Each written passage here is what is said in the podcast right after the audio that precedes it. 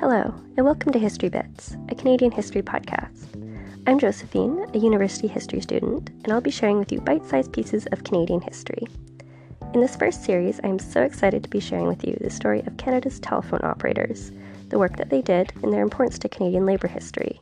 We will be exploring everything from what it was like to be a telephone operator, and the requirements to be one, to why they went on strike in 1907 and again in 1919. This will be done not only through historical text, but also newspaper articles from the time. I hope you will join me in the next episode where we will begin exploring this interesting time in Canadian history. Bye for now.